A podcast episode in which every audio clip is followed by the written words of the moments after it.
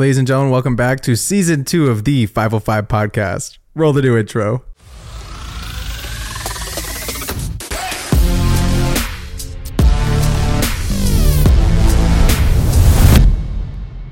It is so good to be back with you guys. Feels right. We're back, dude. and, it, and it's and- a little cold in LA today. It's a little cold. We wish I wish we would have coordinated so we didn't all do this where we all just fucking wore the same thing. But um oh But we look good.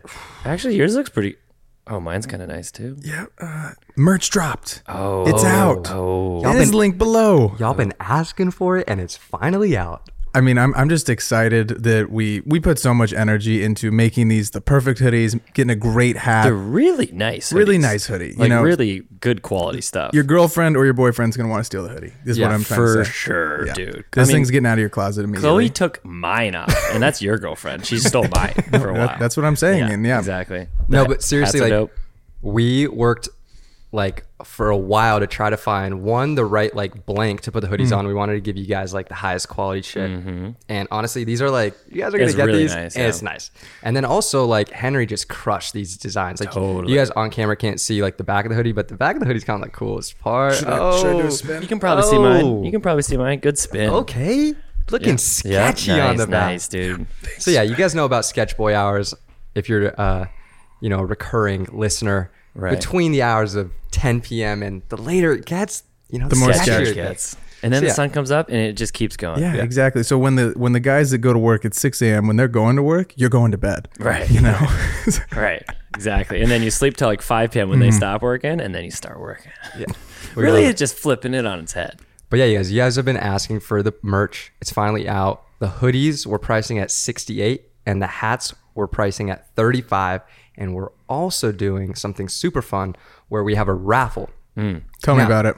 The raffle tickets are going to cost five dollars a piece, and you can buy as many as you'd like. Cheap, dude. what we're raffling off is a one-hour Zoom call with the three rocks. Oh, dude. We can talk about anything, gear. We could talk about whatever, whatever you want. To. Finances. Fi- finance. Yeah. How to date spots on Yeah. the west side. Oh, People yeah. keep hitting me up, dude. I got them. yeah, we can talk about all sorts of stuff. Everything is on the table, and especially I think the biggest thing is Keon getting fed. Yeah. Yep. kids starving in the corner. I mean, I'll throw him a bone real quick, but um, we we uh we're we're really excited, and we hope that you guys feel all of the effort that went into these once you have them in your hands. What I also think is kind of cool is like anytime I'm wearing these, and once they actually go out to the public, like.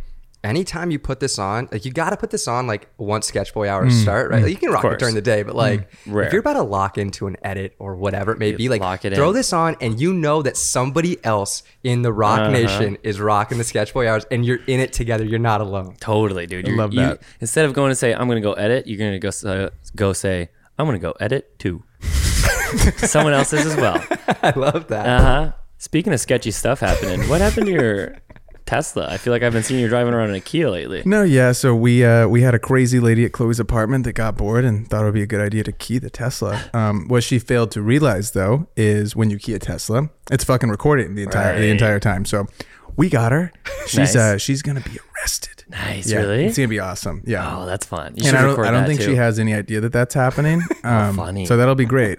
But um, yeah, please don't key Teslas. And if someone is maybe potentially blocking your spot, you should just leave a note. Let's just not let's just not mess with anyone's cars, right? That's Kostas, a good. That's a good one. Yeah. What do you think about that? I think it's a really Yeah. good idea. So if you're listening to this pod, don't steal from Don't. don't, key cars and don't steal because you know, okay, so here's what happened.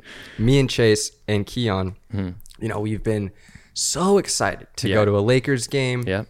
And also Chase, I wanted to talk to you about this because I was under the assumption that Brain was kind of like a big dog at the Lakers, Right, right? right, right, And I thought like, you know, he's been holding out on us. We haven't gone to a game, haven't gotten free tickets. And like I thought we were gonna be like Courtside. courtside, get into like Me, you, Denzel. I yeah. I tried. or uh-huh. and Bad Bunny. I thought we were gonna like get to meet LeBron, go in the locker right. room, maybe Right. get I dinner put with in. him after. I put in a note for it. I asked I asked Kostas, I was like, Would you know which entrance? Because he had the tickets on his phone. He mm, goes, I think the tunnel. Yeah, right? yeah. I assume so. It wasn't. and you know, if we were going through the tunnel, maybe we would have like been able to park in Crypto.com Arena, and then my stuff wouldn't have gotten stolen. Right. Yeah. So- Because basically we got back from the Lakers game to go shoot stuff. yeah, we're gonna With- shoot the merch. We're gonna shoot the merch. Kostas is Kostas had Kostas had what I call full bag. He had I think about this too because sometimes I'm thinking I'm walking on the street. I'm like, oh, I have full bag right now. Like I need to fucking lock it up because he had both his cameras, all his G Master lenses, his laptop, his headphones. You had some other stuff in there, probably like a just a wad of cash for some reason. Ten thousand cash. And then I get back to the car and we're all walking back and I see like the back right window's open. I'm like, oh, Keon left the window open. What an idiot, dude. It's going to get wet because it's raining. And then I like go to touch it and I just like, I'm like, oh, it fucking hurt. And I realize that it's broken and then there's no backpack there. And that was Kostas' life basically. And I'm just so thankful that this podcast and the other ones that we've recorded were backed up. Yeah, thank God. And I didn't have my hard drive on me. Thank God. If I would have lost the podcast, I would have been like, I was seriously depressed and like think about swan diving off that balcony. but you don't, but you don't got But you don't got to, and we have the um, pod. And here's the thing: I have insurance, so I'm going to be able to get everything back. get insurance. Everybody get insurance. Good So tip. I use a company called Hiscox. It's all online. It's really good. You serious? I swear to God. H I H I like, I thought- I thought you were messing around. I was like, I, I was did not no, see no, a like- joke there coming. I use the one Yeah. called MILF Madness. it's really high quality. Anyways, so that's the company that I use. They're actually really good. I have like an elevated business uh one. I don't know. It's like more sure. than general Yeah. liability. I have like fifty thousand dollars worth of coverage Thank just God. in case this kind of stuff happens. Like I literally had twenty five thousand dollars worth of gear in my bag, all taken. The person who took the stuff just hit the jackpot. Oh yeah, They had no idea. They're going what to Ve- they're in Vegas right now. Backpack jackpot. Probably lost it all on one hand of roulette. um, but yeah, put an air tag in your bags 'cause- Yep. and turn on Find My Find My Mm-hmm. on your laptop. I didn't realize you could do that. I thought it was just for iPhones. So AirTag your stuff, turn on Find My iPhone, turn on Find My um, computer, and insure your stuff. And- And, Absolutely. and make sure all your stuff is backed up. Yeah. Like I've I've been not so great in the past, and it just so happened literally like the day before, like a hard drive was full, so I had to like back up and put all the pod stuff and all my stuff on other hard drives. But like back your stuff up because you never know. Well, now in a few weeks, he's going to have a great camera that he can show off on on these new episodes. He can show the people what you get. Yeah, dude, you'll work out. And we, I mean, we've been working. We have, we've had like what two months off, and we're sorry about being off for so long. But we really wanted to get ahead because Get this thing the Ro- right, The dude. rocks are busy. you rocks know, are the rocks busy. are busy, and I actually finished up a sound effect pack. So if you're into sports filmmaking and you want you want amazing sounds, those are in the pack as well. You got to go check out the link in the description because they are amazing. There's over 160 sounds that you can use in your videos. I have nothing to sell, but I do have in the anticipation Hmm. of the fucking sickest season two of all time. Let's go. Let's fucking go, dude. Let's go. It's gonna be jam packed. what can we expect? Okay. Well, first of all, we had I, I a couple like holy shit moments that we've already recorded with some guests that Hmm. you're gonna love. That I was like, I can't believe we're actually with this person right now. That was crazy. A lot of jokes, probably. I don't know, all sorts of fucking stuff. Dude. More content. more More content, content. rock talks, Yeah. clips. Keon, you know, Keon growing in size. Yes, food. bulking. He's getting he's becoming a bigger rock as we speak. And then I also think that something we've talked about that we want to get done this year is having like our first live event Ooh, and just like nurturing this community that we've mm-hmm. built and continuing to build through season two. And I think just like getting you guys involved in as many ways as we can. But I think like you guys have to, you're going to have to DM us and let us know what mm. you guys think. But like some sort of, of live event, I think would be so cool. Something. Yeah, we got to we'll see faces. I want to see be some a faces. Get together could Yeah. be like actual live podcast, but it, Yeah. yeah. a little something, something. Yeah. Maybe just like a food. Maybe we just like eat and chat. Who knows? Cocktail hour. Exactly. And just shout out to all of you guys that have stuck with us and continued to help us grow the pod. You have no idea what it means to us to just leave a review, to send us a nice message, um, and to just tell a friend about the pod. It helps grow it so much more than you know. So we just want to say thank you from the bottom of all of our hearts. And without further ado, let's get into season two, baby. Let's go. Woo! Ladies and gentlemen, welcome back to episode one of season two of the 505 podcast. Today we welcome two very special guests. Canadian superstar DJs Loud Luxury. Hey. We know them as Joe and Andrew around here, though. You most likely have heard their smash hit Body, which is 10 times platinum in Canada. And if you're a fan of the pod, you know these are the guys that Kostas spends his weekends with. Traveling around and shooting those shows. This one has been a long time coming. Joe and Andrew, welcome to the show. Thank you. Let's Let's go. Let's go. Welcome. We'll start us off right off the bat with the one handed crack. I've told you the rules before. The only thing to mess this up is keeping it on the table. Okay. Or using two hands. So, What do you mean? Like I have to keep it on the table? no, no, no. So No, if that you- makes it easy. Yeah. So pop it up off. Yep. yep. Oh, that was Joe, what a great one. with eye contact. Let me see. dude. Spin around, Joe. Spin us Oh, around. that Oh, might, Andrew's that struggling might a little be. bit. Andrew, come on. Joe, you're getting an 8 4 to start us off. Wait, Andrew, am I allowed to prime it? no, no, No, what Andrew, the Andrew, hell? now we're, No, we're, yo, we're deducting my- points my by the top second. is stiff. No, I know. You acts got like he never went to college. Come on, come on, Andrew. He got no it. second hand. Holy shit, Oh, oh. Andrew. Okay, Sometimes though, it's just a hard. Oh. That's, that's okay. Yeah, we'll just Oh. hire the cleaners later. That's fine.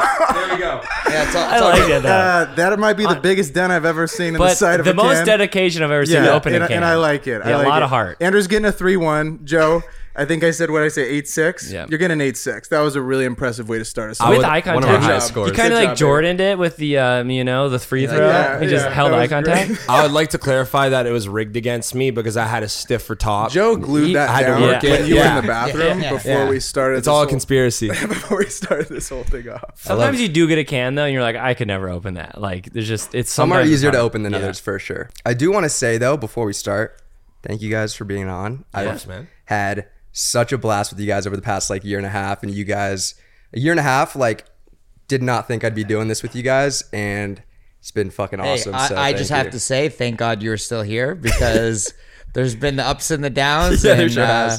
And I've been worried about you. But you know what? You stuck it through, and you you made it, and we're still kicking. Let's go! I baby. love it. But yeah, man, you guys have been fucking awesome. Yeah, I don't know if you guys know the whole picture, but we really put this guy through the ringer. You know, obviously there's a glamorous side of shooting concerts and meeting all these new people and going to new cities, but there's so much crazy stuff in between that you don't really know until you're on the ground and experiencing that. So, credit to Kostas for sticking through. Dude, I remember before, like I think it was EDC the very first time, and we were all just like, you know, it was a kind of a team effort getting him out the door. He's, he's like, I got it, but like, ah. I was You- so nervous. You got to Dude, be you a special kind of something to do what we do. And there's been times where I've seen him like crack ass of dawn, like 6 a.m., like 5 a.m., 4 a.m. I'm like, bro, are you good? Like, it's fine. We'll get we'll get through this. Yeah, we'll yeah. get through this. We'll get through this. he this. needs this. He needs to sleep too. I was like, we need to sleep. Oh, he needs to sleep. He needs to sleep. Do you feel that camaraderie when you're on the road? Of like Yeah, your whole team, sure. everyone's like half awake, and you're like, okay, guys. Oh we- yeah, we're going. like, we're going to the next. You're in the trenches this. at that point. Yeah. Right. Like there's no like there's no beating around it. It's like you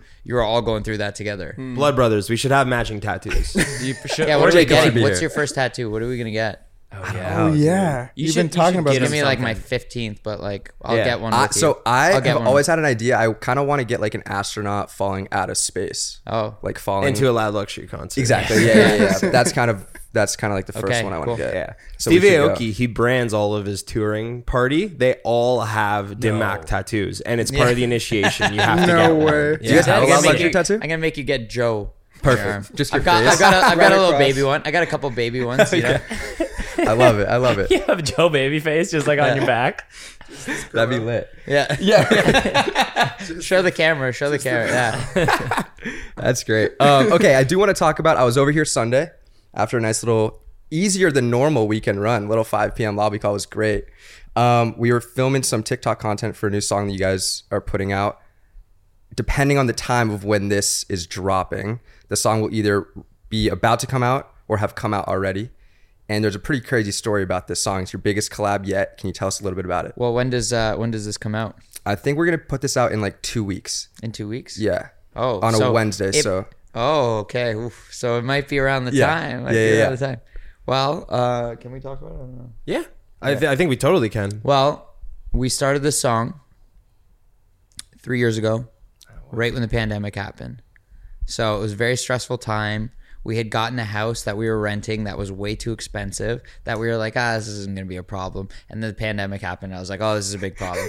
and so we're like, yeah, I guess what do we do? We make music. And then we uh, got together with our dear friends DVBBS, uh, and um, they they came to us with a, um, a top line from Kane Brown, and we were we were like, this is insane. Like Kane at the time, he was like still massive, but I feel like since then he's gotten like even bigger, which is crazy. And then yeah, we worked on it for like solid like six months, seven months, and then we've just been sitting on it since then. Wow. It's pretty shocking because you know we're really proud of how far we've come in that time period but take someone like kane brown for example who's the singer on the song You know, he's exploded. He's playing literally football stadiums now. So we thought there was no chance in hell that this song was going to happen. I, I'd fully given up on it personally, just being like, okay, you know, maybe in a few years we'll revisit this. Out of nowhere, we get an email that pops into our inbox at the beginning of January being like, hey, it's Kane's team. When can we put out this song? We love it. We're all in on this. And we're like, holy shit. Like this is happening, you know? yeah. Cool i pressed the shit out of this record. Like this was something that like for the last three years I was like, this needs to come out, or I'm gonna sell one of my limbs and then it's gonna come out and like use the money for that, or like like I'm gonna just leak it and then just get sued. Like I don't I don't know, but like plasma. one way or another, this song is coming out because literally like my mom would harass me every day and she doesn't care about my music other than just like supporting me to be like this song is coming out and if it doesn't come out like I'm disowning you as a son. Wow. So it's I felt the heat. Yeah. We've been working together as Loud Luxury for 10 years. We started this in college in 2012. And over this entire period, we've never had, I guess what you could say, is a big A list collaboration mm-hmm. before, ever. And I'm proud of that because it means that our songs have all been driven by just like how good is the song, you know, what's the voice like. But we've never had something where we've worked with someone of this stature. So to say it's fucking mind blowing is an understatement. Hell yeah. And it's fire. You guys played it for me. It's like it gives me kind of like wake me up Avicii vibes a little bit with like that classic like euphoric top line and then the classic loud luxury production underneath, which is like it's it's fire. So You're vibing. I was. Um speaking of Avicii, you I don't know if you were there, but you told me how you got to go to his old house and got to go in the studio. Yeah. Can you tell us that yeah. story? Yeah, so this was funny because I'm pretty sure we were like touring. I don't. I think we were doing like Lollapalooza, or I, I remember it was like something really gnarly where like I hadn't slept for three days, and I think I had like traveled in like three countries or something like that. But I had gotten back, and I had got invited to a party. And I was like, oh God, I need to sleep. And then I found out where it was, and like the person who bought it um, was throwing the party, and it was Avicii's old house. And I was like, all right, well, I'm 100% going there. And it was so funny because like I got there and like some of the like guitar things like like the you know like the guitar racks were like still on the walls and like a few things were still there. And then I was like, "Where's the studio?" So like I went I went on like because it's a massive house. It's like right up the street here, but it's like massive house. And I was like, I gotta find the studio. And I go downstairs, I find the studio, and it had got converted into a poker room. So it was a big poker table, sick studio. Like it had like glass windows, like you see like everything and just like like so cool. And there were these two massage chairs, like you know those ones that are like the pods that you sit in and like mm. literally like you could like blast off into Hell space. yeah. It's like literally, I saw those and I was so tired. And like literally, I remember just going and sitting in one. And I had like a bunch of friends there. And I think I went through like four or five cycles of the chair, like starting and stopping of massaging me because I was so mashed up from traveling that like literally I fell asleep. And my friends were like messaging me off the hook, like, where the hell are you? And then one of them came and found me. And I was like in the chair, just like, A laundry asleep, machine. like completely out of it. Oh and I was just like, this is this is great. Like just like nice nice vibe. It was That's a good epic. vibe to be I'm- in there. I'm sure you guys have found yourself in quite a few situations where you're like, how the fuck did I end up here? Like, how cool. Oh my god! Big the, time. The first time we s- were like, okay, we need to move to Los Angeles. So picture this: it's like 2013, and we come here, and we're like, all right, what should we do? Like, we didn't have any plan. And Adrian Grenier from Entourage, of course, Vinny Chase, our guy. Um, he had done a campus tour where he was like going to colleges, meet and greets, party, and you It was DJed for, it, was- right? no, it was for his movie that he was doing. He was doing like a, a movie, like a cult movie tour kind of thing. Okay. And I It wasn't Aquaman? Sadly, not. James Cameron couldn't secure the funding. I am Yeah. Queens Boulevard. dog. yeah, right. But I, I ended up like uh, doing an interview with him because I did this. I was like part of the school radio, and I was like ra- uh, interviewing a bunch of people, and I ended up meeting him. And then his manager, who's his cousin, ended up giving me his card, being like, "If you ever come to LA, like hit me up." And um, basically, like after that, we had decided to go to LA and I remember being like, hey, well, now's a great time. So that week was kind of filled with like him sort of like either telling us where to go, like, oh, go to this spot, like, this is cool, and or, or like come to this party or whatever. So, like, one of the nights there was this pajama party, like, literally in the show. And we were going around Los Angeles being like, where the hell do we get pajamas? And we were stressed because we were like, oh, this is like first like LA party, like celebrities, whatever and we literally found places like that were like three hundred dollar pajamas, and I was like, well, I can't afford that. And then we went to Target and all got matching ones for like seven dollars, like seven dollar. Like it was so funny. We looked like ridiculous. We showed up to this party and like half the people weren't even dressed up as as like a true LA party. It's like a theme party, and like half the people aren't even dressed up in it. Class. And it was crazy. Like they had like a big like blow up like like a, a bouncy castle and like a, a huge monkey with like kegs underneath of it, and like it was actually like a really sick party. Like um the dude from what is it Euro Trip. Scotty doesn't know. Oh, Scotty Scotty yeah. was there. Hell, he yeah, didn't I know. Yeah, you Uh, didn't know you were banging his band in the Sunday. whatever? It was like Ellen Page, like a bunch of like, and like this is the first time we'd ever come to LA, like seeing like anybody famous. So we were just like losing it. And then we had gotten in like a beer pong tournament, and like it was like the Americans versus the Canadians, and then we won, and it was like a whole thing. And like this like really rich dude was like, yeah, like if you win, you can drive my Beamer. And then like afterwards, he gave us the keys, and we're like, well, we're drunk now, so we can't. Sick.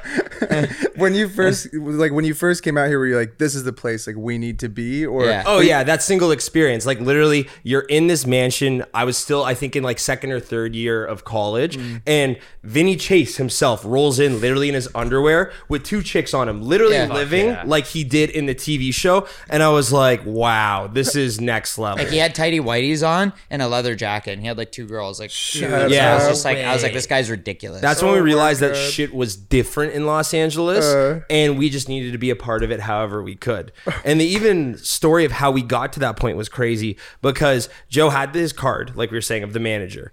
And we were like, dude, we can't just hit this guy up and be like, yo, we're in LA. Like, let's chill. Like, we're two college kids. So I, I look up the website on the business card.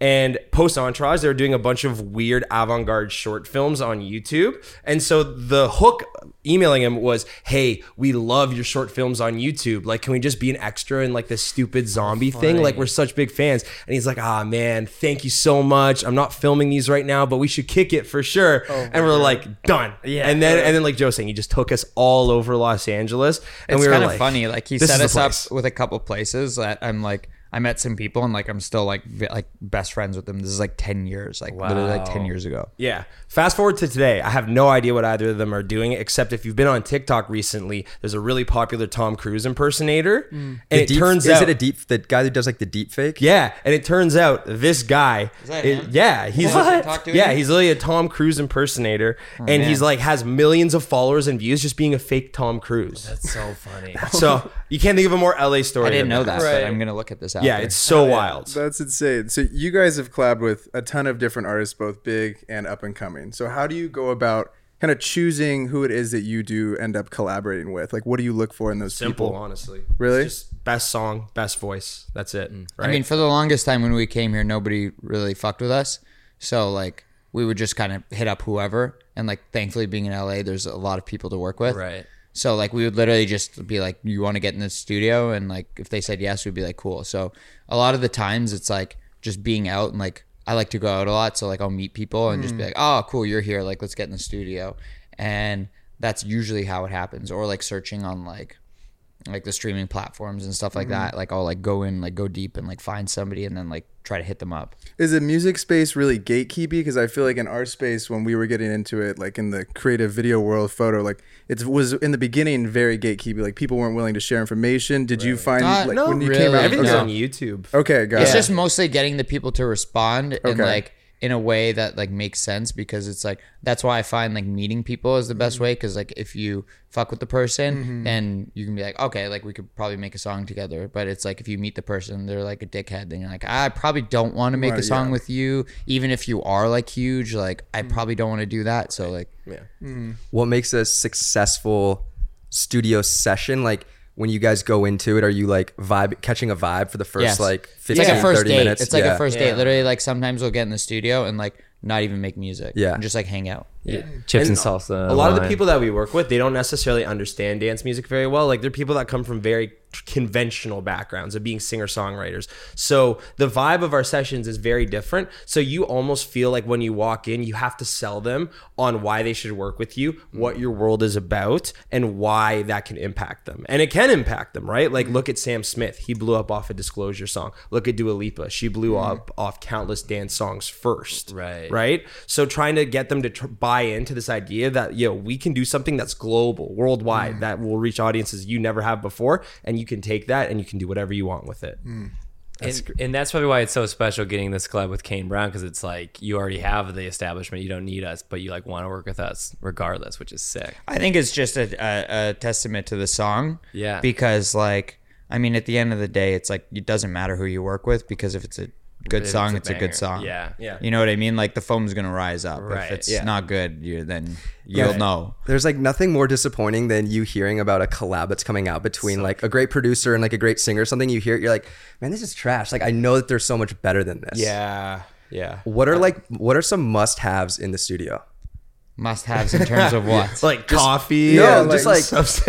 like candy Yeah, like, like, yeah. how do you how do you be prepared to like walk into that because like I, I don't know like it's a it's a huge thing what you guys are doing you get into the studios like all right you just walk in fresh there's like no no pre-planning or is it like joe you're calling joe like hey this is kind of like what our vibes gonna be tonight like, how- oh, you know what i we'll mean plan, like we'll plan sometimes, but like it's mainly just like making some beats, so we're not like sitting there like messing with stuff on the fly. But like it depends because like you never know who you're working with, and like some people are like they want to sit and do stuff on the piano or mm-hmm. like whatever. Yeah. I mean like the studio we have is like got pretty much everything now, so it's like if somebody wants to like mess around on the guitar or like whatever, it's like that's the kind of stuff that we'll need in order to like do it properly. And I don't like working in like actual like conventional studios like the ones that like like the big like studios here. Like i'd rather just work at home hmm. because people will just like come here and like you guys like come here and it's like hmm. chill you know what i mean? Like mm. that that's the vibe that i want. I don't want to be like pressured to be like if we like went and like oh well we booked hmm. this studio at 1 p.m today and like you guys are like oh where are they? They're like 30 minutes late. If you guys show up late like i don't really give a shit. It's like whatever. Like we're just chilling at home. Right. Mm-hmm. to More some relaxed. extent, I'm really, really, really against cooking on the spot. And what I mm. mean by that is that if you go in with no idea of what you're gonna do, mm. you know, it takes at least hours for us to like an idea first. You know what I mean? Like those first chords you lay down, it doesn't mean, oh yeah, that's the song. It's mm-hmm. like we have to be happy with it first. So I think pre-planning kind of like what you want to do is really important, but also being flexible. Because there's been times where someone's pulled up and been like, you know, you spent a lot of time on something you thought would be something that would click with them emotionally, and they're like, yeah, I don't fuck with that. So then you have to be able to call audibles on the spot. You know? Right. I feel like we can kind of relate that to what we do is like going into a shoot, you might have a shot list or an idea of how you think it's going to go. And then you get into the edit and you're like, oh, this isn't really working. Or like it turns, the final product ends up turning mm. out differently than you originally anticipated. Right. Or even like the sun is like, oh, the sun's setting. Like that's way sick. I don't yeah. have that shot on my thing. Yeah, but, yeah. Like, that's gonna be cool. Yeah, Oh, it's like yeah. somehow being open minded, but at the mm-hmm. same time coming in with a plan of what we're gonna do. And if that plan doesn't work out, you know, you roll with the punches. Mm-hmm. Can you feel when you're like, oh, this is fucking dope? Like you like know Oh, yeah. people are gonna love it. Yeah, like, you for can. sure. Yeah, definitely. You you can feel on both sides. Yeah. like either this is really sick, or you're like, oh, this is, hey, we ain't, we ain't doing this. There's been a few sessions I've walked out of. I'm not gonna like name names or Yeah, say yeah. who, but there's been a couple times where I've been like. Like just like just like sweating, like sweating. Like Andrew, never again. dude. how, how do you go about that though? Because like, I mean, for us, like, you're working with a client and like they hate the video. Like, all right, well, we got to figure this out. So with you guys, you find someone. Maybe it doesn't work out. If it doesn't work out, it doesn't work. So out. Like, it, that's just easy. It's an easy thing in the like, industry. that's common. No harm, no foul. It's Okay. like okay, it didn't work out. Mm-hmm. Whatever, it is what it is. You know. You asked mm-hmm. an important question though, which is how do you decide what makes the cut? And I think what any creator can apply mm-hmm. this. And it's as simple as just what song do I listen to over and over again that we make? And I'm sure on the video side, mm. what video did you cut or an edit that you made that you're like, mm. man, I can't stop watching Yeah. that. You know, mm-hmm. it doesn't mean it's a slam dunk every time. And mm-hmm. next thing you know, you're going to be directing the next Aquaman. But there's something there that's special that needs to be heard or seen. Has there That's been the only metric. has there been a song where you'd felt like that where you're like, I can't stop listening to the song bangs and then it just like didn't quite resonate and you're like, I still love that song though, and so I'm gonna like, you know. Yes. Yeah. I mean, but it, it- it's like so hard to tell. Like I feel that Right. way about this one that's coming out. I don't like talking about like songs like that where it's Sure. like uh, like even before they come out, I'm not like this is gonna be a hit. Like I never like Right. saying that, but there's ones that I'm like, okay, this is like has something. I really fuck with it, so like I think other people will too. Yeah, there's some songs that we've put out where I definitely expected it to do better, but I wouldn't go as far to say like, "Oh God, I was so far off," you know. And those will be the ones where you meet someone at a show and they're like, "Yo, this is a low key, like a sneaky good one. Like I'm surprised this one didn't get bigger," you know. And there's so many complex factors to what gets mm. big too. So it doesn't mean the song sucked, you know. It's just like, mm. oh, you know, maybe it didn't have the right feature, maybe it wasn't worked at the right Right. time, you know. So you try not to take it personally, like, oh mm. my God, my taste sucks. Right. Are, are you guys usually like in the morning? You guys are working in the studio. Are you guys nighttime? Kinda like whenever. Sketch boy hours is like our little saying for working really late into the Sketch night. boy hours. Yeah, Starts so at 10 p.m. and goes yeah. until I later like night, working bro. at night. Working Really? at night is so Uh-huh. good because literally that's my only time where people just don't bother me. Right. Everybody's asleep. Yeah. It's like I don't have to look at my phone. I don't have to be stressed out. It's like literally I can stay up till like 6 a.m. and I'm such a night owl that like I can do that, but I physically will not be able to function. So I try not to do that. Yeah. But like I'll just like work like we have a studio, but I'm not even really in it. Like literally where you're sitting is half the time where I am, just Oh, like wow. on my computer. I have that like little like lap thing, you know, like Yeah. Yes, lap. yes, yes, yes. I just sit there and I like have my headphones and then just like work on the couch because like it's more of like a vibe for me. Like Mm-hmm. if you know kind of like I've been doing this for a while, so if you kind of know what you're doing, like you don't necessarily need a massive studio or whatever to like be able to do it. You know what I Yeah. mean? I'm sure you guys have seen countless Fred again interviews and they were so validating because he's like, Yeah, I'm just working on a park bench with like my little Apple headphones and I'm using the iPhone as a mic. And I remember listening to those interviews and be like, Yeah, motherfucker, I've been doing that for five years, you know? Like, but it was very validating because it was like, okay, so I'm not crazy for doing mm, that. You know, right. it's like you can cook anywhere. Mm-hmm. Hell yeah. You guys were you played me a few others of the demos that you guys have been working on, and similar to like After Party that you guys just put out, like that. It's it's loud luxury, but like uh, pr- more club, like as Yeah. opposed to like what you've put out previously. And you have one demo in particular that's like super sick. That's like also that club sound. Um, can you talk about like staying on brand, but also like throughout your career elevating and like changing the sound as it goes like you you want to stay on brand because you want it to be like fans know kind of what to expect when they hear a loud luxury track but also like you know challenging yourself and putting out different sounding songs I think the main thing is just like when the the thing that was really challenging when we came here was trying to get a sound that people could recognize mm. us for, not necessarily like a song type of thing. So like the thing was like people could hear a song and be like, "Oh, these guys made it." Not necessarily like all the songs sound the same, but it's just like you can hear like like Skrillex or whatever, for instance, has these like he has like the most crazy range of shit that I've ever heard. But there's like little things that he has in there that it's like, oh, he made that. Like I know what that sounded like. So once we actually got that, that was like a big milestone because like we made body and then like that was a whole thing. And so like now it's just kind of like we still have like songs that are similar to that sort of style, but like it's mm-hmm. always evolving.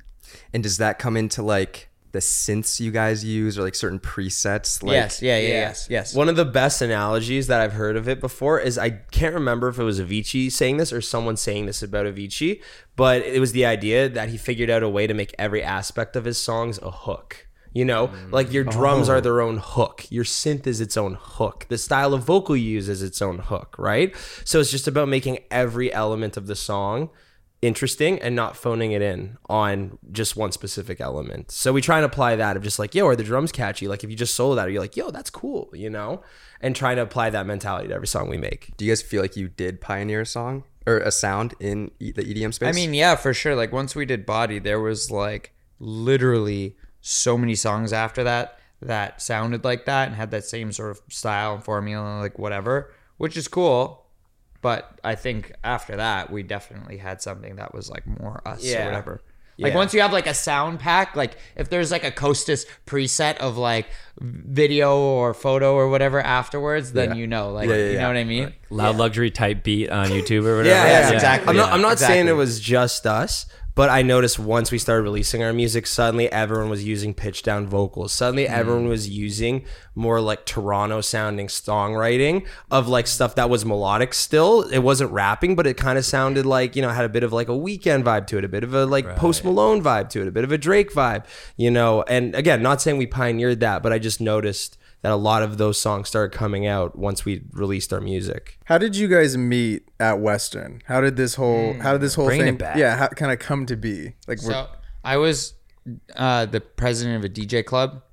It was like a yeah. no way. That exists. Our school's dope, I had a man. That's DJ. I had a. DJ club, so I like Okay. took it over, mm. and I was the president that Is it- year. what year is this? Are you freshman, sophomore? I was like in my third or fourth year, and he was like literally freshman or something Okay. like that. And mm. then somebody like one of the guys that was like supposed to plan the first meeting or something like that fucked up and like didn't get the room. They couldn't book the room, so we had mm. to do it at my house. And I was like living in this shitty like student house kind of thing, like like six roommates, like mm. all like frat bros kind of mm. thing. And I remember the night that we did it, it was like in my living room, and it was like 25 or 30 dudes like in my living room, like all in a circle. And it, there was a storm, and like all the power cut out, and like it was just like not a great meeting. like I was like kind of stressed. I'm like, oh god, this is like I'm starting the year off like sick.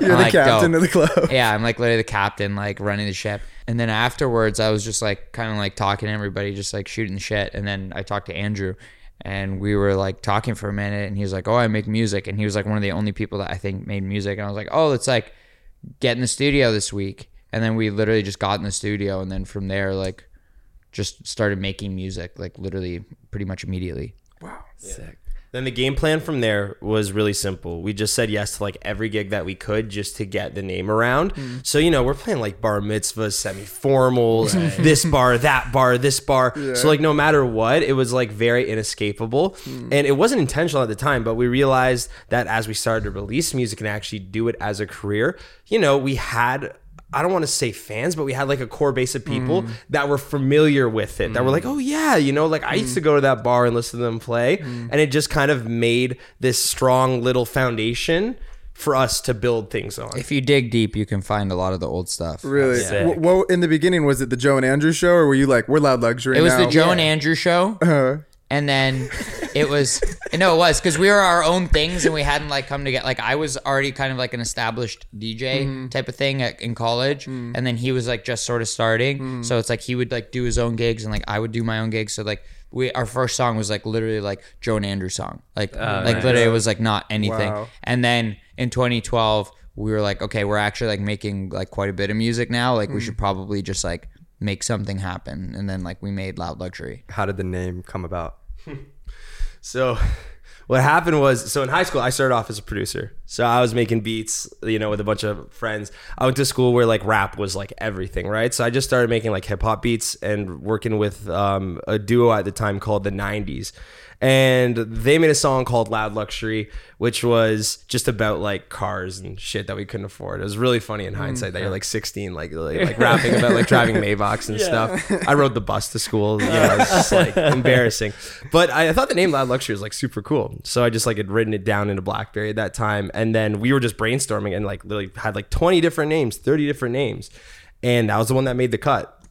Just felt like it represented us well. Honestly, there was no thought to it. It was like one of those things where we had like I made a bunch of names and he made a bunch of names, Yeah. and then I saw that one. I was like, that one. Yeah, Oh my yeah. Just it honestly just sound And he was like, cool. Yeah, just They're, like literally, we're Yeah, like, what it is it just- like? People are like, what does it mean? It's like I don't know. yeah, Yeah. it just sounded cool. There was no meaning behind it, but Sounds cool. yeah, yeah, It's all it the simple does. reason. Definitely. Exactly. So you guys are playing at some of the biggest venues in the world, right? Take us back to though when you're in those little bars in Canada. Do you still remember that feeling of what that was like? Oh, kinda, like, yeah. ever like go back and be and like, at oh that my time God. it was fun as hell because uh, you know y- you slowly elevate and Mm. grow what you're doing but when you're starting off like i'm sure you guys remember your first time that you were shooting content or photo or video it Or, was sh- like or shore bar? Yeah. DJing a little bit. Oh, buddy, buddy, little bungalow action. yeah and I at never that did the bungalow. Oh, little wow. 3110, 41 Yeah. Honestly, I would. at that time Should we run it? Yeah, maybe. A little back to back? At that time, it's like the sickest thing ever. It's Right. like playing Candy Crush, where it's like, damn, yo, I beat that level. What's the next level? And the levels never mm. end. You know what I mean? Because you have motherfuckers that have made to the top that are mm. way bigger than us, mm. and they're you know like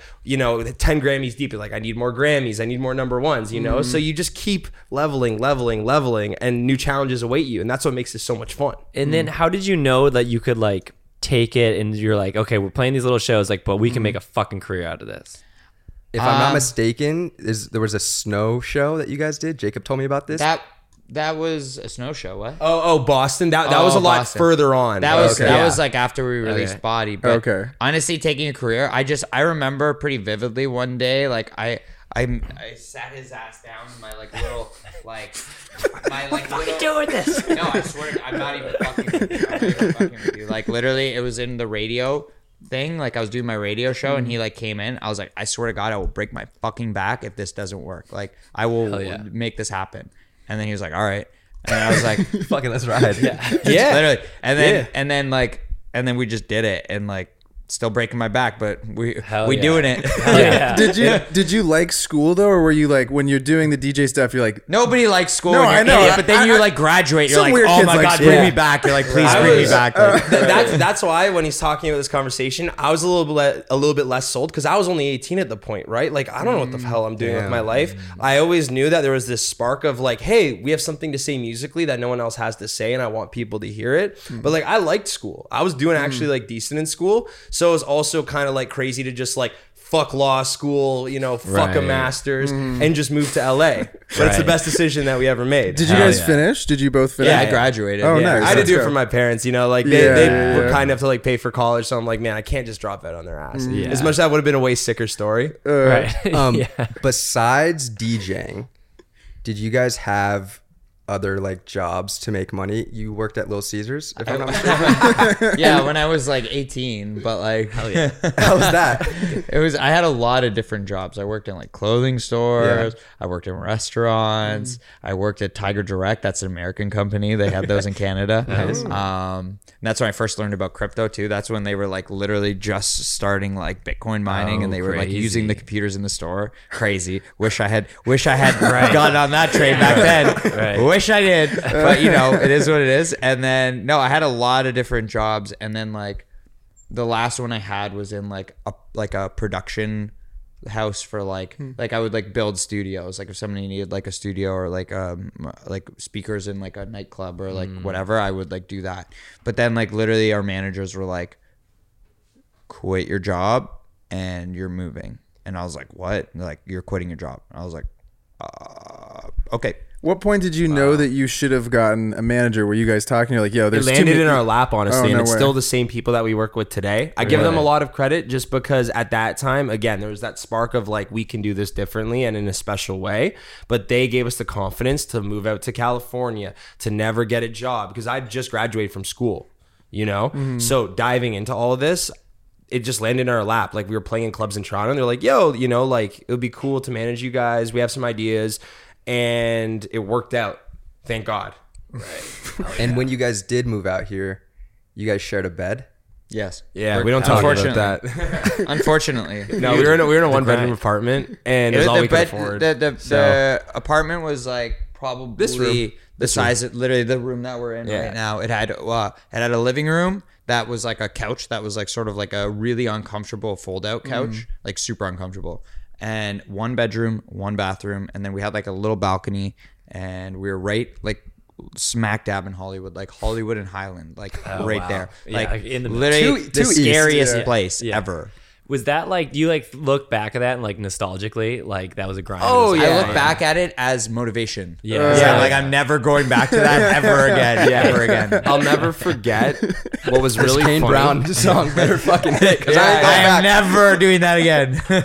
what I'll never forget, which was actually hilarious, was at the same time while all this is going on, we're painting this image back in Canada. Everyone we left behind, like, man, they're living the dream. down in yeah, we're Hills. so sick. We So- moved to LA. So like, the Toronto Snapchat. Sun. meanwhile, which is- I'm like literally like frail and like because I'm like malnourished and like Yeah. I'm, I'm making like noodles every day, like literally like freaking Yes. like vegetable soup. Yeah, oh so the Toronto Sun, which is like the equivalent of the LA Times here. Mm. They hit us up through a publicist that worked at, I guess, the company that we were working with, and we're like, "Hey, you know, we'd love for Loud Luxury to give a house tour for this se- segment that we do So on the embarrassing. newspaper." So embarrassing. So, Honest to God, so, so we're like, "How the fuck do we make this house look good?" And we had our boy who was a photographer at the uh-huh. time. So what we did is we took the communal apartment pool uh-huh. and we pretended like it was our pool. So I got a bunch of pictures, top like big chilling in front of the pool, like Yeah. yeah, like Loud Luxury at their pool. And then we got, and then we just took a bunch of crazy fisheye things ceilings of the apartment, so it looked like it was this big ass living room. Oh room. my God. Like super spacious balcony. so funny. Then we went outside, took some pictures of the palm trees. Yeah. Skipped the bedroom, LA vi- LA obviously. vibe, LA yeah, vibe. yeah, and just painted this totally different image. Like Horrible. Joe saying. Meanwhile, we were just like malnourished and struggling, fighting for our lives. That is hilarious. So okay, you guys move out here and you're just like, fuck it, we're going 100% all in. Do you feel like that's what it takes and Yes. is necessary to make it in this industry? Yes. Yeah. Anyone I 100%. knew that had their foot halfway in the door Mm-hmm. never amounted to anything, sadly. And they're- th- these are people that are a lot more talented than us. But just the commitment and the grind, you know, the analogy that our managers always make that they drill into our heads, which is annoying as hell. But it's the idea of like, yo, if you're on the couch, someone is out there working to like take you off. Someone will off always eat your lunch. Someone will always eat your lunch. And there's only three ways to su- succeed, in my opinion. You're either a nepo baby, and then you're just set. You're like a savant, like you're like fucking Beethoven. You're mm-hmm. just like music like comes beams into your head, mm-hmm. or you just like work your ass off. Those are like the three ways that you have maybe success. And do you think if you had a nicer apartment or something like it was better when you moved here, you wouldn't have worked as hard and you wouldn't have gotten Probably not. Which know what is I mean? why, honestly, our management that we were working with, they, they were like, yeah, you know, we were happy that like you guys stayed in a shittier apartment and all that because it just made you guys so hungry and you used that as energy and mm. motivation to work your ass off. What Hell year yeah. was that that you guys moved out? to? 2015. 2015. 2015, yeah. Okay, I just graduated high school. That's insane. Man, crypto would have popped so hard. Yeah. Oh my god! if only I had just knew a little bit more. That's funny. Okay, so 2015, Body comes out what 2017, 2018? Yeah, end of 2017. Yeah, October 2017. October 2017. And you guys told me that you didn't know at the beginning when it first came that it was like going to be a smash. Well, bro, how Yeah, the fuck you don't could know we shit. know? Right. Mm. Yeah. I'm How, really releasing songs that would get like a million streams, maybe like if we were lucky. And I'm like, oh my god, Yeah. like mm. Mm. Think about how entitled you would have to be to be like, I'm a DJ with no streams, like 10K Right. followers on Instagram, but this song is gonna go, you know, number Mm-hmm. one here and this and you know, all these incredible things are gonna happen. That's you're delusional. but you must have had a feeling of like hearing the song. Oh, it's like, my favorite song we ever made. Yeah, I remember right. like working on in the studio and I almost felt like I had to puke because it just felt so different from anything that we've been working on. But again, to expect that to translate into the into something the way it did, Mm-hmm. inconceivable. Dude, really quick, I honestly, a f- a thank you to you guys. So, new, uh, what was it? St. Patty's Day, 2019. We listen to the Body as we go to the pregame. We and then we, I end up at this like sick house, first Hollywood Hills house I've ever been to his party. Body's playing there I like too. where I this is remember it's going. banging. And then the girl that I got on one date with comes. Right, and we like we drank a little bit, and she goes, "Let's go to San Diego." And I was like, "You're fucking crazy." She's like, "My friend will drive. She's not drunk." Then we drive to San Diego. Definitely don't listen to like Body that. on the way there, and now I live with that girl. Like 3 years go. later, that's okay. Yeah, Let's Isn't go. that sick? That's like the best I day of my I don't, life. I don't support the drinking and driving thing. Me neither. like, I didn't know. We didn't know. We I didn't know. We didn't know. That's awesome. I love that. speaking of Hollywood House Party, you guys had a party at that old house you guys lived at, and this was before I met you guys. And Maddie Balto, who shout out Maddie, you like I guess knew her. She was like to me. and- Yeah, we know. Yeah, yeah. Okay. Me, me and Taylor's friends. Oh, okay. Yeah, yeah. So me and Josh, who I used to DJ with, uh, we were good friends with Maddie. She's like, "Yo, you want to come to like Loud Luxury's house?" And me and Josh were like, "Fucking yeah!" Like, what the fuck? so we go and we go to this house, and I'm like, "Like, we in the hills? Like, we're at Loud Luxury's house." And I walk into the studio that you guys had because I had to pee. And Andrew, I didn't meet you that night. I walk in, there's people chilling in the studio. I go in the bathroom for two minutes to pee. I walk out, nobody's there. Joe's just chilling there. And he was like, What's up, man? I was like, No, I was just, I was peeing. Like, I wasn't doing anything in here. Like, I'll get out. He's like, No, man, you're good. Like, you're friends with Taylor, right? And I was like, Yeah. And he's like, Cool, man. Nice to meet you. And then I told you that story, and you're like, Was I nice or was I dick? Because it could have gone like one of two ways. Like, In, in this, You're uh, not wrong, but I'm, I'm glad I was very nice to you. in this pandemic era because just we had nothing to do and no idea what was happening and you're so stressed hindsight you're like oh yeah everything's fine it's gonna work out but you're like man what if the world goes to shit and we never tour again Right. so we were just partying way too much as a coping mechanism and it was wild and i'm glad you got to experience it but it's not like that anymore party was lit. Party was lit. so then you guys put out Body. How far into it? A year. Like a year? Yeah, it took a long time, and it was like one of those things where it's like if you look at a chart, it went like this, like like Just that, like, exponential. just like yeah. Was And it? Yeah. The snow story that Jacob was talking Yeah. about, that was like we got a favor to play in Boston basically. Like it was like we we didn't like think we were like super worthy of like big shows or whatever. And then we got this show and it was like a fucking blizzard, like literally like negative 30, like like really shitty weather. And I was like, oh fuck, well we're screwed. Like nobody's w- gonna want to come to this. Like we're so screwed. Nobody's gonna book us again. And then we played the show. It was actually like pretty busy. Like it was like not sold out, but it was like really busy, like eighty percent. And then we played Body, and everybody knew the words to it. And that was the first time I heard like people like singing it. And I was like, how the hell do they know this? I was like, why do they know this? And then it's just like I was like, this feels like kind of different right now. I was like, there's something about this that's going on. Like I don't know what it is, but it's kind of crazy. That's so nuts. Wait, so you're you're in this club after after that moment. Is it exponential where you're just getting booked all No, the time? no, it was just a sign that this is working. Okay. Like something okay. was happening Yeah. and then like shit mm-hmm. started hitting Yeah. the fan like mm. 2018 2019 it was like we're going from vegas to europe to festival to this to that to like Yeah, Right. Got to paint a picture for you. So Mm. it's the weekend after New Year's. If you're a club owner, you kind of punt on that weekend because you're like everyone's broke and hungover Right. and not going out. Nobody's going out. On top of that, you have a snowstorm in Boston that the military has to come in and help out with because it's so bad. Oh my God. So they're expecting this to be the worst night of the year. Clubs slammed. Everyone's singing along to Body. It was like, okay, we have something here. was it uh, That's sick. like okay so when this is all when this is all going down right you you guys are starting to go on like i- is it just exponential though after bot like after the four months after you guys are doing it you're going to just a ton of different shows now? Like what was that like on your bodies and just like mentally having to just oh ramp ramp up into this right? So like it's you're, like a you're playing- you're playing one-off shows and they're like like hey you guys are going 16 shows in the next two weeks. You're like wait what? Like yeah i still don't get used to it. But it's Really? like it's like a s- it's like a snowball rolling down the hill. Like all of a sudden it's like kind of small and then it starts getting like crazy. Mm-hmm. Yeah. and like we had done that and we were like going like i was saying like vegas to like argentina to like here to europe. But then like we also did in 2019 a bus tour which was like the most psychotic shit that like like i've ever even fathomed in my life. It was literally like 90 days or something like that. Like we did like 60 or 7 i think 70 or 80 shows but then like it's hard to count because we would like do a show and then like do an after party and then like go to another after party. And like, like i was drinking like every night. And like at one at one point of the tour it it was literally 20 days straight of shows. Like literally different city 20 days in a row. Like by the end of it i remember like i think we were at I think we had finished in Miami or something like that, and we had just come back from E11EVEN, and we took everybody on the tour bus out. We were like partying till like 7 a.m. or whatever, and like I just remember being the Fontainebleau like so miserable, like oh my god, like my head was spinning, like I was eating dessert and like it was like falling on me. I was just like oh Wait, when you're on a tour, are you packing? Because like you guys got to be fitted when you play, right? But on the bus tour, is it literally like one little suitcase and you're maybe go buy some clothes in another city? Yeah. Or you got, Yeah. Okay, okay, that's how it goes.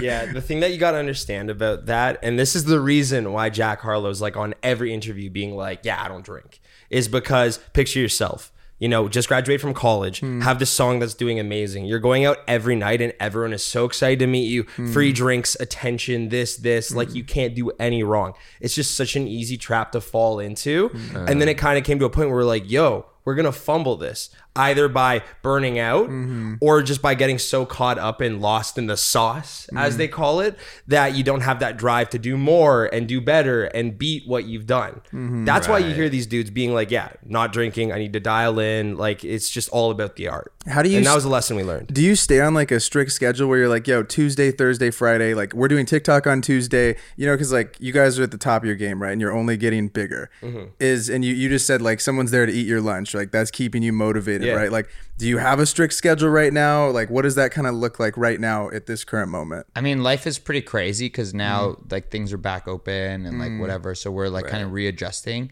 But it's like there's so many things as an artist that you have to like focus on. It's like TikTok, mm-hmm. Instagram posts, mm-hmm. photo shoots, videos, making music like that. That you have to find time, like doing sessions, then shows, and then when you do the shows, you're like so beat up from traveling and being on a plane, as Kostas knows very well now. and It's a little nicer when uh, You're on a lie flat, huh? When, when you're when Soon. when you're soon. a six-hour us. flight like this is a little rough after three hours. of Stick with us. A little nicer when you're horizontal, my boy. You, you you will get there, my friend. Those points are racking Yeah, up. we're get you Yeah, some A couple upgrades or yeah. Yeah. those points are racking up. That's funny. But uh, no, and then you also have to like do recovery. Like most people ask me, Mm. like, what do you do when you're just like on your off days? I'm like, I don't. I'm like fucking recovering. Like literally, Right. I'm like going to the gym. Myo and, detox. like, yeah, like myo detox. Like I have like physio. I have like like saunas, like all this stuff because like I'm so mashed up Mm-hmm. from traveling. Just like not even the shows. Like the shows are crazy because like I'm jumping around, I'm going crazy. It's like a workout. Like literally, I'm, I've I've tracked it. I burn like a thousand plus calories, like a thousand to two thousand calories per show. So that's a crazy workout. But then you have to tack on like limited sleep and then also traveling, which sucks. Like Right. planes suck. So it's like yeah, something I've realized is like I prefer when we drive to a new city as opposed Yes. to flying. Like it's just it sucks. driving's so much better. Yeah. Mm. Because it's just like going up and coming. It just like takes something out of you, especially when you do it a lot. It's of times in a everything. row. It's mm. Yeah. everything. The main thing that I feel like we've changed, knowing what our life is going to be like now, and it not being as chaotic as it was before, like, oh, random tour out of nowhere, like you kind of mm. know what to expect, is Monday through Thursday or Friday, depending on when there's a show. In bed by 10 p.m. every night, wake up at 8, work out, work on music the whole day, do whatever housekeeping we need to do, you know, like TikTok, that sort of things we try and live our lives more like a normal person during those weeks. Because if we were like sending it, doing a late night session, and never got back to normal schedule, that would fuck. With I still send it. so hard. I'll yeah, we got to work on that. um, okay, with Body, how far into it coming out did you guys win the Juno for it? A year after. Year, yeah. And that's like the Canadian Grammys, That's right? the Canadian Yeah. Grammys. was yeah. that just so fucking cool? Well, Yeah, what that was, was crazy was insane. we got That to was open insane. the show as well. Oh, Yeah, really? that, So that we was did like full a whole. performance, That was a yeah. whole thing. That was a whole thing. That was in my hometown where I grew up in, where we met, where we met, went to school together. We got the fucking um, Western or school. shh, Um, Go Stangs. Uh, they we got the marching band to come out and like do the performance with us. Oh, We cool. opened the show. It was like insane. We won the Juno. That's so like sick. it was crazy. We went to our friend's bar that we like used to like first start DJing in kind of thing. And like these are the guys that would like kind of bully us around and be like, "We're only paying you a hundred bucks," or like, you know what I mean, like, mess- like mess us, like mess us around and shit. And that night, we're like, "Fuck you!" we bought we bought seventy bottles of Grey Goose or, or like vodka, tequila, uh-huh. whatever. Like we bought literally like seventy bottles. That was like a thing, a point that we were making like a very specific number. And they brought them all out. Like it took every person that worked there to bring them all out in a small club. Like it's like packed, small club. Uh-huh. and the liquor inspectors came because it was St. Patrick's Day also. Mm. So the liquor inspectors came and then they were like, they're like, we have to take them back. Like we're so sorry, but like we'll give them back after they leave, kind of thing. So like literally they like took all the bottles and they brought them back. And at the end of the night, I was like so fired up. I was like going to like my friend. I was like, do you have fire insurance? Do you have insurance on this place? Because I'm gonna rip this motherfucker out. And it was like the main pipeline. It was like the main because it's all exposed. It was the main pipeline. I was like doing pull-ups and I was like shaking it. I was like, I gotta rip this thing out, like going crazy.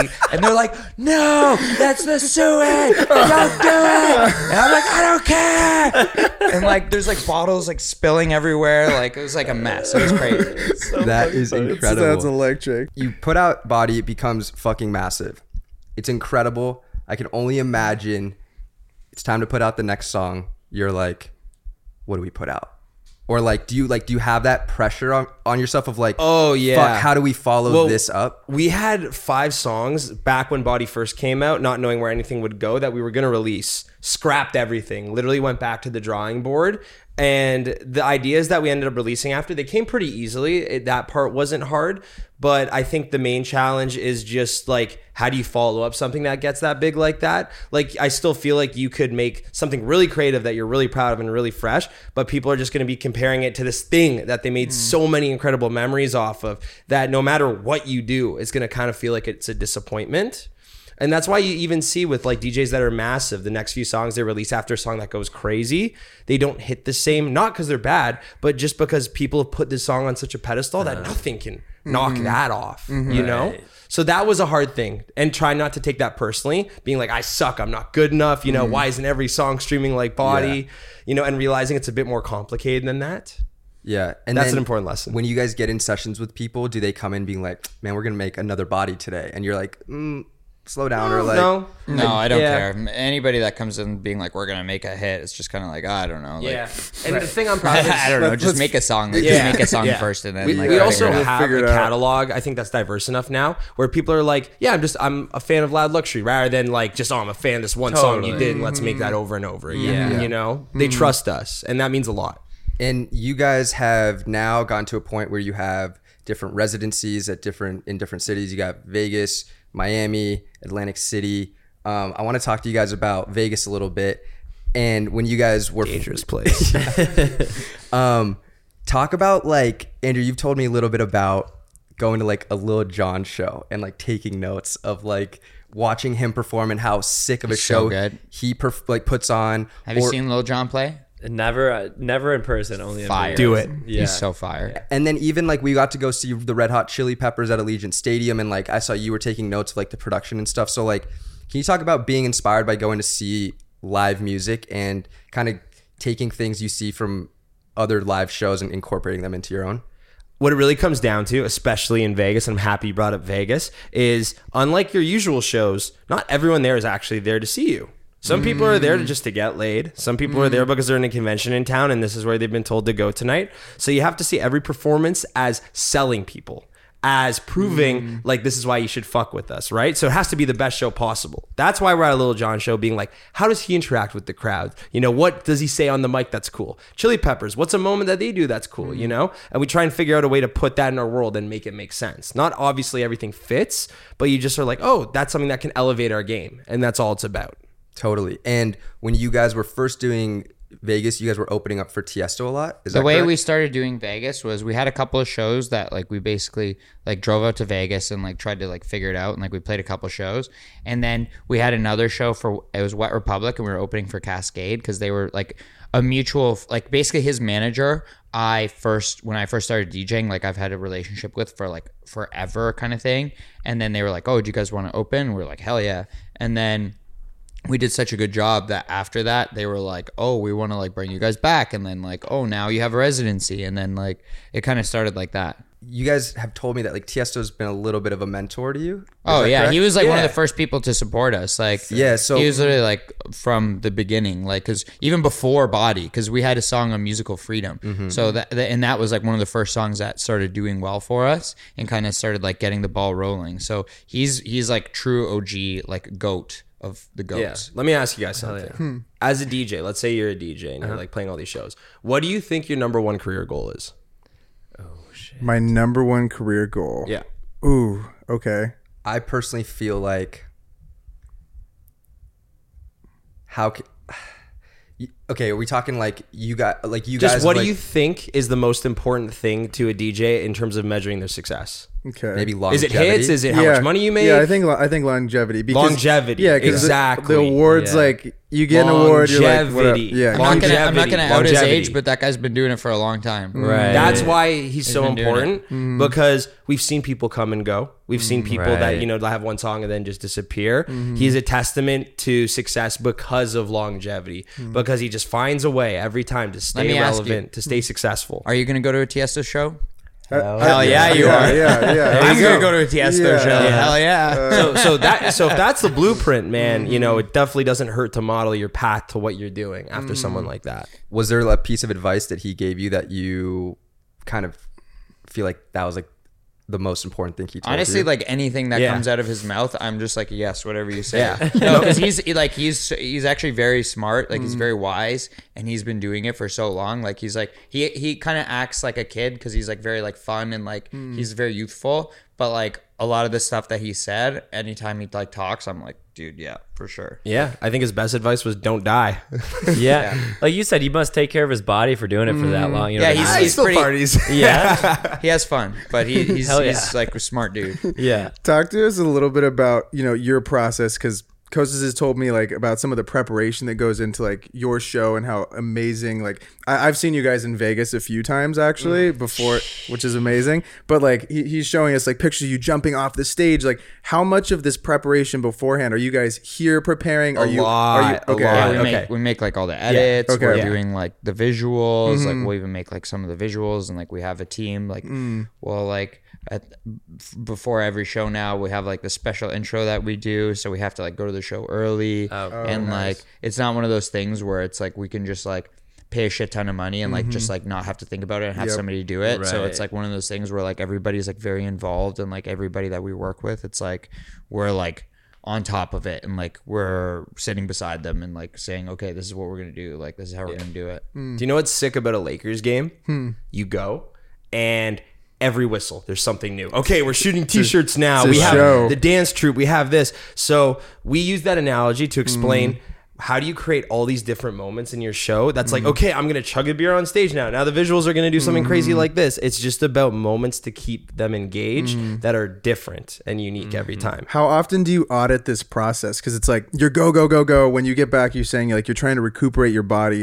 When like how often in between, or like do you go on a run and then you're like, okay, let's go back and try and maybe add something, or let's add like something new every show. Every, Oh, every show. Yeah. Yeah. Like especially with the TikTok stuff that we do, it's like Okay. something comes up on TikTok like every other Yeah, day. So it's like right. literally like we'll make an uh, edit like 15 minutes before we're Yeah. on. Like sometimes No we're like kind of late. yeah we're like, just "Ah, just shit, bring the gotta headphones to the we gotta venue and like yeah, Yeah. what is that? oh my god. I do appreciate though that you guys know your show to where like you're incorporating new things, but you have moments that you keep in every show, and it makes my life as a photographer, videographer easier because I'm like, oh, I know at this song they're gonna do this, or like this is for that. sure when they're gonna be like both on stage, or I know mm. Andrew's gonna be on stage, or Joe's gonna be on stage. They're for sure jumping, and like I know where to be, or like fucking Lemons is coming on, and everyone's getting on the shoulders, Yeah. like those mm. kinds of things. I think that's great because you have things that you can expect, but also like have also the unexpected. Yeah, we call them the building blocks. You know, it's like there's some things that are sets different every time, but there are some things that are uncompromising. That it's like, okay, this we're gonna do in this show to like our song. You know, we're gonna do this at our show to this song. You know, and it just keeps some sense of consistency. Yeah. Because if it was different every time, it's like, what's the point of mixing it up just for the sake of mixing it up? Mm. Like if it works, it fucking works. you know? Right. Like look at Converse; they haven't changed their shoe for like sixty goddamn years. You know. Right. Mm. Was breaking Grey Goose bottles over the CDJs in Omnia the worst thing that's happened at a show?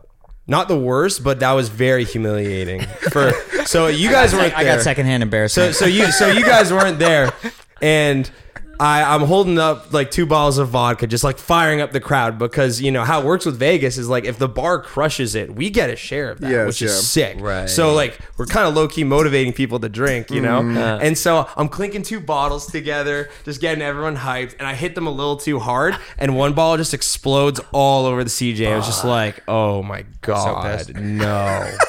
hey, you got nothing to be pissed about. I had to pay for it. Oh my god. yeah. I, I've done that before too. Actually, I have probably a scar on my leg. Yeah, see right there. Uh, that that's a good scar. I smashed two bottles uh, of of alcohol together before, and like all the glass just like Oh. and then it sliced me. We were in Montauk, and I was partying way too hard, and then like my leg was just like profusely bleeding, Oh, no. and everybody's like, "Do you need a towel?" I'm like, "Yeah, you fucking think so?" I'm like, "Get me like something." Like I still played, but it was like kind of crazy. Yeah, Oh my that was a wild weekend. Yeah, there's been there's been some pretty crazy things that have happened. Uh, one that was really funny just from this weekend because it's already in memory was someone threw one of those little nipple balls of vodka. Oh, Jesus Christ! I got hit in the face with one and of them. it and it Yeah. hit the CDJ, which is what plays the music, Uh-huh. in reverse. So all of a sudden, the song started going in No, reverse. that was for me jump. And- no, that was for me jumping on the fucking because I, I accidentally jumped on the decks this weekend. Uh, You were no, hanging on the thing No, he then- got thrown a bottle. He got thrown a bottle. He drank it, and then some tasty. some jackass fucking threw it at me, cracked me in the face. I thought I almost chipped a tooth, and I was like, I was so angry in the moment, like. I had to like really hold it back, but like nothing. I just got kind of a fat lip, but like nothing really happened. So I like let it slide in the moment, but I was just like really pissed off in the moment. I was like, like, oh, Yeah. I'm gonna like humiliate a motherfucker right now. yeah, it must, it must have been a different show then. But there, there was one time where it literally made this track go in reverse, and it's like, what the fuck is going on? And then you look down, and you're like, oh shit, good that, was, that was just me jumping on yeah. them. and then and then another time. So this is New Year's, right? And Mm-hmm. we did this remix for Nicky Youre, who has the, that song called Sunroof, Oh and he pulled up to our show to perform it with us. Mm. And as he literally pulls up, never had this happen before. The speakers in the club straight up died. Not like our tech, but just the speakers weren't. Our working. stuff was all working. Normally, it's our shit that will like stop working, or like somebody will like unplug like the one like janky plug that's like it's like if you mm. unplug this, like everything mm. goes. Mm. It was like literally the whole system. Yeah. and so we get up, right? Embarrassing. And you know, normally if sound cuts for like 30 seconds, which happens, it's like, yo, how's everyone doing tonight? like uh, maybe you start a chant or something. Yeah, You yeah. know, get everyone hyped up, go back to it, right? But this is 10 minutes of dead silence where we're like, Happy New Year, everyone. How are you doing? Somebody give me a bottle. Literally just getting the I crowd felt like I was wasted at a wedding. in the front. I felt like Yeah I was at a wedding having to like talk to like emceeing. It, I, I, inside, I was just like, oh, just cringing, Mm. and we were so close to just being like, man, sorry, performance is done, but it worked, and we still played our entire set, which I was really proud of because Wow. everyone that was there, like our friends and family, everyone's like, yo, I would have folded, like I would have just like been done for the Their night. whole team was telling us, they're like, get off now. This is such a bad look. And I was like, oh, I can't do that. Yeah. I'm like, I was like, no. Like, I literally was telling them, I was like, no, I'm not. I'm, I'm going to just keep playing. Like, fuck it. Like, yeah, One thing I respect about you guys so much is like you guys perform so many shows, and I know that like it's got to be like fifty percent of them, or maybe not quite, but like when you're fucking tired and you're like "Ah, last thing I like you're on a, a five day run, you're like I don't want to do another show, and you just like have to put on the face and be there present for two hours and put on a fucking show because that might be like the first time somebody's seeing you or they've they, they flew in to come see you or whatever. It's like putting on that game face similar to like you know mj have like saying oh this kid is this is the only game of the year that he's coming Yeah, to see the me and like, i need to, Yeah, I yeah. to play Yeah, I was Right. thinking of that as you said that as well. It's just the idea that like it means a lot to someone, mm-hmm. even if it doesn't mean the most to you in that moment. So you have to do it. And also like we truly love it. You know what I mean? Like it's awesome just like we're social people, meeting new people, mm-hmm. going to new cities. Like you get energy from that, you mm. know? So it's not like a facade where we're forcing it all the mm. time. and that's and that's more motivation not to be mush artists because like if we have shows that are lit and like busy and like there's a shit ton of people you get like crazy adrenaline from like going out and playing. So i could be like on my deathbed and then like wake up and like go play a show of thing. but if there's like 10 people in the crowd you're gonna fucking feel that. Right. like like that's a str- that's like a struggle. If there's like a dead show like in the beginning when we had like a couple shows that were like not so hot like you would feel that i'd be sitting there like oh my god oh no oh no jacob how much time do we have Yeah, left? It's like yeah, an hour and a half how much time? Like, Oh, we're- it, it goes in slow mo at that point. Like you're like it's like plank time. Like you're Yeah. holding like a plank. Yeah, we're very lucky at the point where we're at because we're by no means one of the biggest DJs in the world, but every show is fucking awesome. Hmm. And we have people that are really committed and dedicated to this that show up and we party with them and have an amazing time. And I come back every weekend just feeling very full, for lack of a better word, you know, feeling accomplished, hmm. excited for what's ahead, but still at the same time being able to be happy and proud of what we're doing. Hmm. Speaking of amazing shows, one of my personal favorite shows that you guys have done was Brooklyn Mirage. Woo! One because it was on my birthday, so I appreciate you guys for DJing my birthday. But um, I mean, 6,000 person birthday party? yeah, literally, Yeah, we threw all my best birthday friends. for this boy. Hell yeah. I want to talk about the meaning of that show for you guys because I know that was your biggest headlining show to date. Was that your guys' favorite show you've done? Yes. Mm, that was a good one. I really have Really to good think. one. I really have to think on it, but because it was your birthday, I'll say yes. so, uh, no, that was a crazy one. And but yeah, like what did that mean to you? I mean, it was just really cool to be able to sell out a venue like that. It's like probably the biggest one that we've done in New York. And it was like sold out. We had like fresh material, like new visuals, new songs. And it was just like a crazy night, you know. Yeah. You know the up vibes. We Don't get me up late on wrong. that We've one. played bigger shows. When Joe was talking about that one that came to mind was we played in Argentina for literally like fifty thousand people at Lo- the Lollapalooza there, Mm. and the whole crowd is jumping the entire time, chanting like every song was just energy. But what was really special about Brooklyn, I guess, is you have everyone there that's there to see you. They're there to hear every song that you play, not just like Right. waiting to Mm. be entertained. And I think that's what made it feel different. Yeah, makes sense. Yeah, that I mean that was that was crazy. Also because you don't always have the pyro, and the pyro at Brooklyn, it's not just in I front. love the it's pyro. like Set me on fire. Hell yeah. it was it was sick. Gotta check your eyebrows after that shit. Is there a venue that you guys haven't played yet? Maybe that you're like, oh, this show is like, we really want to go to this place, or a country. Coachella, necessarily? if that counts for sure. Yeah, Okay. please. Oh, yeah. Okay. Very cool. Could do that. Coachella would be Coachella. nice.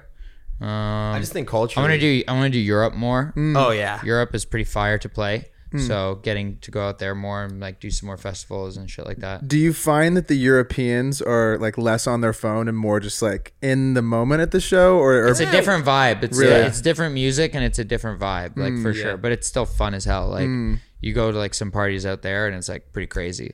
Like we did we did Corsica, which is like a small island off of France, and like it was literally like the club was like, this here's a DJ booth.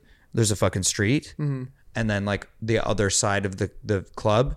And it wasn't even really a club. It was kind of like a supper. It was really weird. But like the dance floor was the street. So there would be How like crazy. cars coming by. Like there would be like a car and it'd, it'd be like you're like on the street playing hockey. You'd be like car, like, and then like everybody would move. Everybody would move, and then the car would go by, uh. and then everybody start partying again. That's crazy. That's really cool. You guys went to Europe quite a few times just on vacation this past yes, summer. sir. We're gonna go do more Europe stuff. The main obstacle there has just been COVID stopped everything in its track. We we had so many shows, festivals, all got canceled. So starting back from zero in Europe because we're not there as much as America has been tricky. But we'll be hitting it hard this yeah. summer and in coming months for sure. Joe, how was it seeing your family you hadn't seen in over That like was 10 nice. years? Yeah, long time. Yeah. that was pretty fun. A little short, but definitely was a nice that's vibe to get it in. Yeah. Go your see family's everybody. in Italy. Yeah, I'm all like mm, like most of my family's in like the south of Italy. Oh, wow, sick. that's amazing. You don't vacation It's much in this line of work, that's for sure. It's a vibe. Or go to many like weddings, huh? No, I I have. uh, I think there was one wedding we made it to in COVID, but other than that, it's very difficult because you're always Unless we're working getting weekends. unless we're getting paid, then it's a different Yeah, story. yeah, If we're getting paid to play a wedding, then we'll go to the wedding. But like other than that, like all my friends, like all my best friends and everything, it's like sorry, dude. Mm. Yeah. I, I, like can't. we make it up in other ways. You talked a little bit about kind of like COVID affecting you as like Right. artists. How how did that affect you guys? So obviously like everything goes on hold. What are you kind of thinking of? Or you're like, okay, do we just make music during It was a this time? trip, man, because you have no idea where you stand. At least, like, if you're playing every weekend, mm. this show sold out, or you know, this show did well. I'm like, Right. okay, I know where we stand, right? COVID happens, it's like, where the fuck do we stand? Who mm. are we? At What is our first- trajectory? At first, it was really nice to be honest, Yeah. because I was so fucking burnt out from mm. like the crazy bus tour that I was like, well, I could handle a couple months like just chilling and like not mm. doing anything. Like I think I just sat on the couch and played Super Smash Bros for like two months in my underwear. Like Hell yeah. like that's all I did. I just like gave up. I was like, cool, I'm just gonna sit here and do nothing. And then after that, it was kind of like, okay, yep, what are we doing? Uh, What's going on? Where are we getting Oh, back? I'm getting a little antsy. Is that when you guys started doing TikTok? A little Um, bit later, yeah. actually. Yeah. Yeah. We Like, did it like a little bit through the pandemic, but it was not like anything crazy. And then like it started like getting crazier and crazier. The real then- challenge with TikTok when it first came out was we had no idea how to make loud luxury and what we do make sense on TikTok. Mm. And, and what I mean by that is keep in mind at this time you first download TikTok and it's like someone dancing and like fucking hitting the griddy. The renegade, And I'm, I'm yeah. like, yeah, yeah, literally renegade. I'm like, yo, like I have no idea how to like make this work for us, you know? Like, you know, these full like meme funny things. Like, yeah, it's kind of us, but not really. So what we focused on was just sharing our passion for music. Cause I'm like, I can't dance better than this motherfucker, Mm. but I can for sure, you know, share new songs that no one knows about. Right. And that's what really kickstarted us starting to find success on TikTok was just actually just being who we are rather Mm. than trying to conform to the platform. Has that helped your career? Do you guys Oh, think? big yeah, time, big TikTok's time. pretty big. Like Yeah. it, it gets pretty big reach and exposure. and exposure. you've got new fans from. From Yeah. fans, like people like recognize Yeah, us. And I, stuff. I don't want to say that's everything, but we've released less music than we ever have. And right now it feels like somehow we're growing our fan base. Got it. I think what it is too is like you're putting a face to the name of Loud Luxury and to the music. Like, Yeah, that's important. oh, I feel like damn near everyone's probably heard Body, but like maybe don't know what you Yeah, guys for a look like. while or- we were the body guys. Yeah. Right. Like, It's just like people are like, I didn't even know that. Like, are you singing? I was like, yeah, that's me. You can't tell, baby. Yeah. you can't tell by the sweet voice. So yeah, you guys have been at this for a minute. I remember we were at brunch with uh, 3LAU, and he was like around year seven is about the year you kind of start to feel like burnt out as a DJ. Do, you guys are 10 years in. Nah, we still got time. We're feeling good. I'm feeling all right. Hell yeah. Hell yeah. Still got some juice. I love it, dude. Um, Andrew, you told me this. When is it that you want to get into the poutine business? Oh, nice, dude. I, I mean, for those that don't know, it's the best snack food that Can has ever invented. Fries, gravy, and cheese, but has to be cheese curds, no mozzarella, no just melted cheddar, none of that bullshit, right? And it is the ultimate drunk food and the ultimate hangover food because it just acts like a sponge and soaks everything up in I don't your know if it's the ultimate money generator, but uh, Yeah, let's, let's in, stick in to Canada. music. In Canada, absolutely. In Canada, poutine. I think it'd have a Stick to presence music. in Canada where people know it. Next to a college town, maybe. yeah, this- yeah. this- in this in a would rip. college town, absolutely. Move But- back to that one bedroom. yeah, Yeah, it's cool. no, I'm good. downsizing, folks. I'm, I'm good. I'm gonna share my passion for poutine with the world. I but love we that. got a lot of music to release before then, you know. Hell That's yeah. amazing. Yeah. Hit him with the last one. Yes. Okay. We always ask our guests this. You've given good advice to like up and coming DJs and all that kind of stuff, and we've gone through your story. If you could talk to your guys' 18 year old self and have a conversation, give yourself at 18 years old a piece of advice for this journey you're about to embark on, what would that piece of advice be? I wouldn't change anything because I think everything that's led us up to this point is there for a reason. In the sense that all of these fails and rejections and all that is the reason why we're here today and what's actually shaped this project. So I would just say just keep going, maybe stress a little bit less, mm. you know, Work your because you'll ass off and way. have fun. Exactly. That's it. Work your ass off and have fun. There it Yeah. is. You do There that, the rest will Because I wouldn't be doing what I'm doing if I'm stressing right now. Like I try now, I'm at the point where I try to minimize the stress. Right. Just like have more fun, still do what I'm doing, still work, but like less stress. Mm-hmm. Work So- smart, not hard. Ooh, There I like go. that. Work smart, not hard. There it is. So Loud Luxury is where they can find you on social, but where can they find your personal social media pages? What are those? Go to Loud Luxury, you'll find it, honestly. Okay, I'm there. Everything, everything. Yeah, it's like a pyramid scheme. yeah. You'll find us through. Yeah. Find you down. Just go there and you'll find us and you'll see some like cringy pictures of us. Let's it's all go. good. And check out the new song. Yeah. And check out the new song Let's next go. to you, Kane Brown Dubs. Three years in the making. Let's Holy go. fuck. Wow, let's go. Let's go. Thank Here you boys so much for Thank coming you, on. guys. Guys. It means a ton. All right, ladies and gentlemen, that is the end of episode one of season two of the 505 podcast. Make sure to check fucking us go. out on YouTube. Hit that subscribe button. We'll see you guys on next week. Peace. Bye.